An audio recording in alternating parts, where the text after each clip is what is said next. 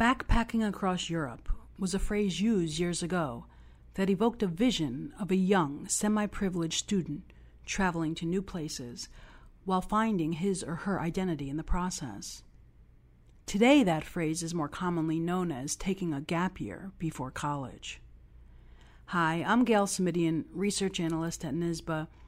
Today's study break discusses strategies to afford all students the right to a gap year. Malia Obama's decision to take a year off before college spurred a flurry of media interest about a gap year. Students who take a gap year can gain maturity according to Harvard researchers. But the flip side is that for low income students, it can derail their schooling. For these students, college isn't always a given, so any time off from school may lessen the likelihood that they'll return.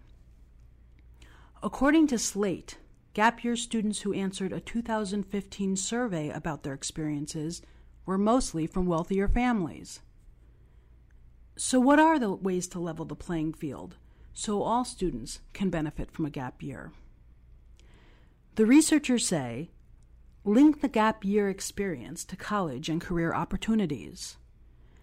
Structure the year with guidance from both high school and college counselors.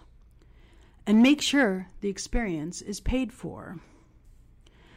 Florida State University and Princeton offer funding for students interested in taking a gap year before attending college, the researchers note. To learn more, go to Harvard Graduate School of Education's Usable Knowledge website and search Closing the Gap Year Gap. You can find NYSSBA Study Break on Twitter at NYSSBA Podcast. Thanks for listening. Until next time.